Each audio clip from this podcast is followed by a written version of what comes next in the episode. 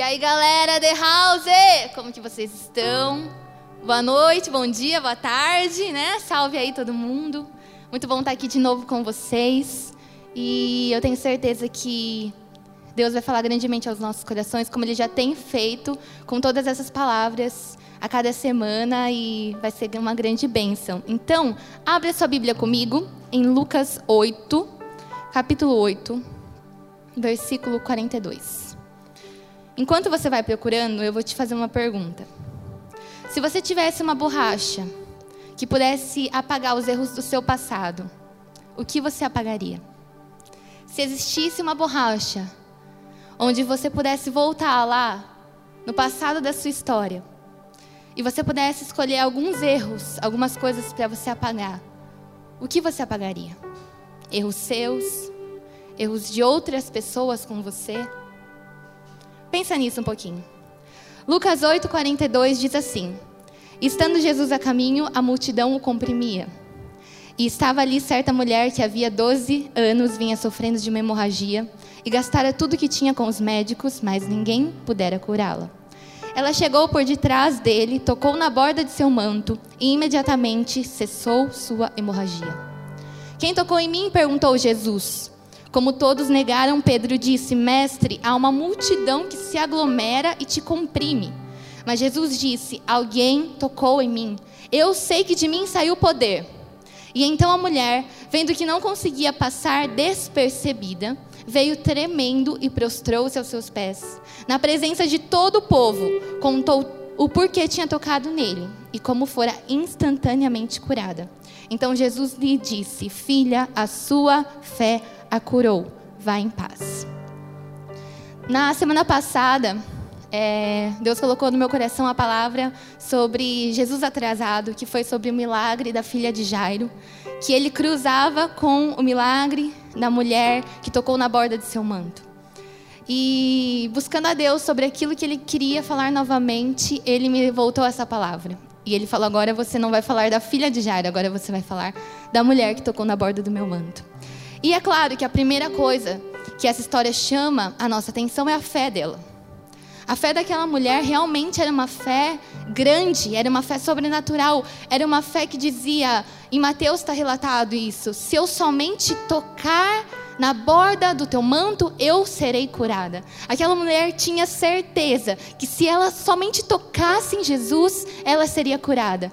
E cara, isso é lindo. E Deus fala muito ao nosso coração através da fé dessa mulher. Mas Deus também quer nos dar outros ensinamentos acerca dessa palavra, acerca dessa história. E a primeira coisa é que aquela mulher, ela tinha sim uma doença. Ela vivia com uma doença, ela tinha uma hemorragia, não se sabe se ela nunca parava ou se ela era intermitente, mas se sabe que ela era constante. Ou seja, ela viveu por 12 anos com uma hemorragia constante. Ela buscou todos os médicos, ela gastou tudo que ela tinha com recursos, mas mesmo assim ninguém conseguiu curá-la. Só que a gente pensa, ah, tudo bem, ela estava doente.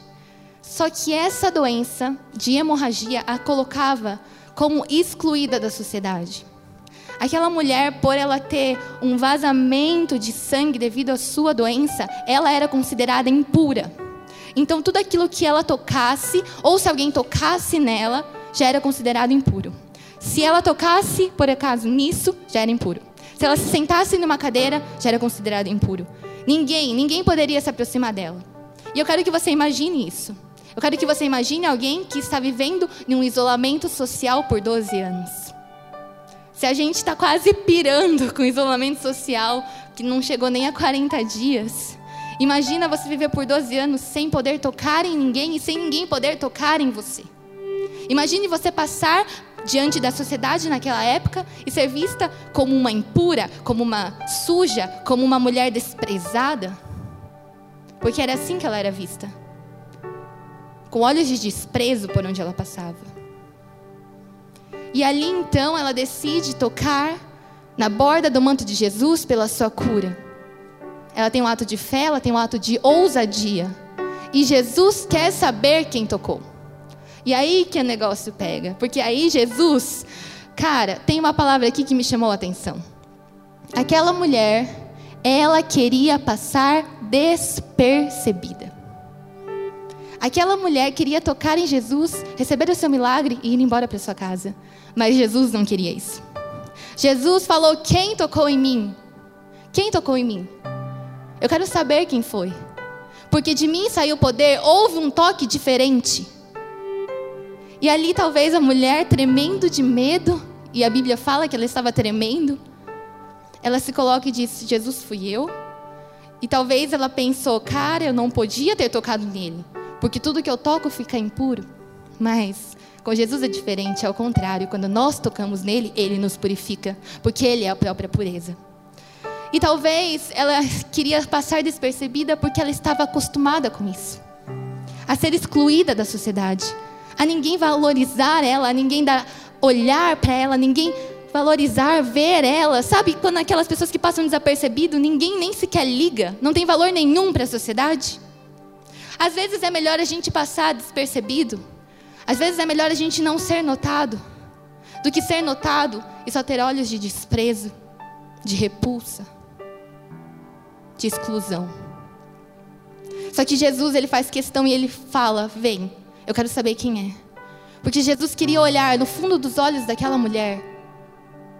E talvez ela só tenha recebido olhares de desprezo, mas Jesus queria lhes mostrar olhar de amor. Jesus queria falar: todos podem fingir que você não existe. Todos podem fingir que você não é nada para a sociedade.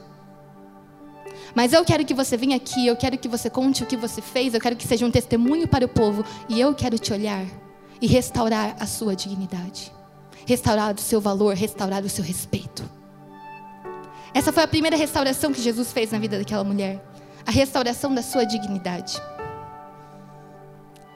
Essa é a primeira restauração que Jesus quer fazer conosco. Nós não temos passado desapercebido nós não temos não sido notados. Jesus tem olhado, cara, a sua oração. Jesus ainda tem escutado as suas noites de clamor. Jesus ainda tem olhado cada uma das suas lágrimas, ainda que ninguém veja. Jesus ainda tem visto o seu interior.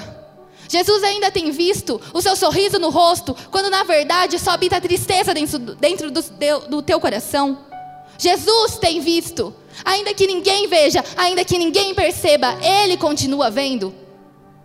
E essa palavra despercebido não passa para Ele. Ele nos nota, Ele nos vê. Ele sabe cada detalhe de quem nós somos. E ainda que você acha que ninguém está sabendo, e é verdade, talvez você esconda muito bem, as pessoas nem notem. Ele tem visto. E Ele tem te olhado com olhos de amor. Ele tem cuidado de você. E Jesus faz uma segunda restauração sobre a vida daquela mulher a restauração da sua identidade. É muito louco pensar que aquela mulher era só vista como a mulher hemorrágica, a mulher do fluxo de sangue. E até hoje em dia, a maioria conhece essa história da Bíblia com, com esses nomes: a mulher hemorrágica, a mulher do fluxo de sangue. Quando na verdade ela está sendo conhecida e rotulada pela sua doença, quando, ele, quando ela poderia ser conhecida como a mulher que tocou na borda do manto de Jesus, a mulher que experimentou um milagre sobrenatural, a mulher da cura instantânea. Tem tantos nomes que poderiam ser dados a essa história, mas voltam a rotulá-la pela sua doença, igual perante a sociedade. Eu imagino ela passando e falando: Olha lá a mulher hemorrágica ali. Olá, impura. Olá, desprezível. Olá, desprezada. Jesus olha para ela e diz: Filha. Você entende o que aquela mulher ouviu? Jesus não fala, ô mulher do fluxo de sangue, ou mulher qualquer, ele diz: Filha, a tua fé te curou. Jesus restaura a identidade dela. Quem você é? Quem você é? Quem nós somos? Quais os rótulos que nós temos carregado? Talvez a gente ouviu palavras Ah, você é burro. Ah, você é tonto. Ah, você é triste demais. Ai, você é alegre demais. Ai, porque você não faz nada direito. E a gente vai se resumindo a isso. A gente vai realmente acreditando que a gente não faz nada direito. A gente vai realmente acreditando que a gente nunca vai dar certo na vida. A gente vai realmente acreditando que nós somos aquilo que as pessoas, a sociedade, a mídia, a influência impõem sobre nós. E quem nós somos? Nós somos definidos pelos nossos erros? A culpa de machucar alguém ou a mágoa de alguém que nos machucou nos define? Ou é aquilo que nós ouvimos da palavra de Deus, da boca de Deus, da Bíblia, que define quem nós somos? A Bíblia nos diz que quando nós aceitamos Jesus como Senhor e Salvador da nossa vida, nós deixamos de ser criatura e nós passamos a ser filhos. Quando nós entendemos que nós temos um Pai espiritual, que nós não estamos órfãos, e que nele nós temos uma identidade, porque Jesus nos deu uma identidade. Porque Jesus restaurou um relacionamento com o Pai. Porque através de Jesus nós podemos ser conhecidos como filhos e filhas de Deus. E essa identidade tem que ser a nossa raiz e não pode ser usurpada ou roubada por qualquer influência da mídia. Mas ela precisa estar enraizada no nosso coração. E quando as pessoas vierem falar, você é isso, você não vai aceitar porque você já sabe quem você é. E aquela mulher ouviu filha, diante de tantos, mulher hemorrágica, mulher do fluxo de sangue, desprezada. Ela ouviu a identidade dela. Jesus tira o nosso rótulo e nos dá uma identidade. Jesus restaura a nossa identidade. Jesus, ele restaurou o físico, o físico daquela mulher através da cura Jesus restaurou a dignidade dela, devolvendo um olhar para ela, um valor, um respeito. Jesus restaurou a identidade. E Jesus restaurou a vida. Quando Jesus diz, vá em paz, porque a tua fé te curou, em outras versões, a tua fé te salvou, ele está dizendo, existe uma nova história. Pode começar. E você lembra? Você se lembra de qual erro você apagaria do seu passado? No começo dessa pregação eu perguntei quais são os erros que você apagaria, o que você faria diferente. E às vezes a gente olha e a gente pensa, tudo que eu queria era começar do zero. Tudo que eu queria era uma nova história. Tudo que eu queria era uma nova chance. E realmente talvez não exista uma borracha do tempo, mas existe uma borracha espiritual através do sangue de Jesus vertido naquela cruz, nós podemos ter o apagar das nossas iniquidades. Nós podemos ter o apagar da nossa culpa. Nós podemos ter o apagar das nossas transgressões.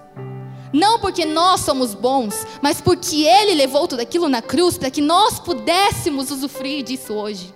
E pensa, cara, não é uma borracha igual lá do seu caderno, lá do seu lápis que você escreve, e daí você apaga, mas no fundo, no fundo ainda dá para ver o que está escrito. Não.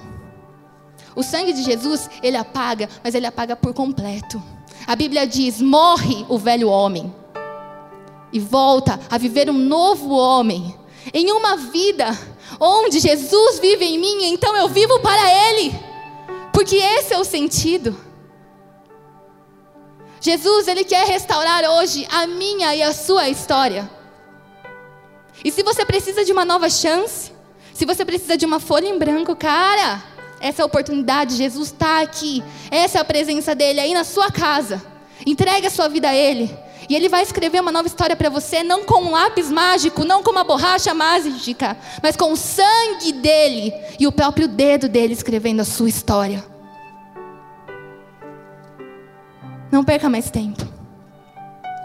Há restauração quando nós nos encontramos com Jesus. Há milagres, há cura, há poder, mas também há restauração. Há uma nova vida. Uma vida onde Ele vive em nós, então nós vivemos para Ele. uma restauração onde Ele nos resgata a imagem e semelhança dele. E talvez se você nunca ouviu falar desse Jesus, eu te convido a entregar a sua vida para Ele hoje. E se você já ouviu, só que talvez nessa quarentena você acabou se esfriando, você acabou ficando longe dos caminhos dele, você acabou sendo influenciado por aquilo que não devia, viu a sua identidade ser perdida. Eu te convido a você fechar os seus olhos e orar. Orar voltando em arrependimento para aquele que é o nosso único e suficiente Salvador aquele que é a esperança da nossa vida, aquele que é o nosso Deus exaltado, aquele que é o Deus a quem preenche todo o nosso vazio, o Deus que nós não conseguimos viver sem, o Deus da nossa vida. E que Ele está aqui te olhando com olhos de amor.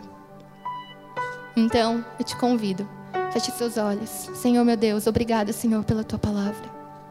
Pai, que a tua palavra venha, Senhor, a entrar no coração de cada um, Senhor, transformando Venha, Senhor, como flecha que acerta o alvo. E nós queremos, Senhor, a restauração. A restauração, Senhor, da nossa dignidade, da nossa identidade, Senhor, mas também da nossa vida.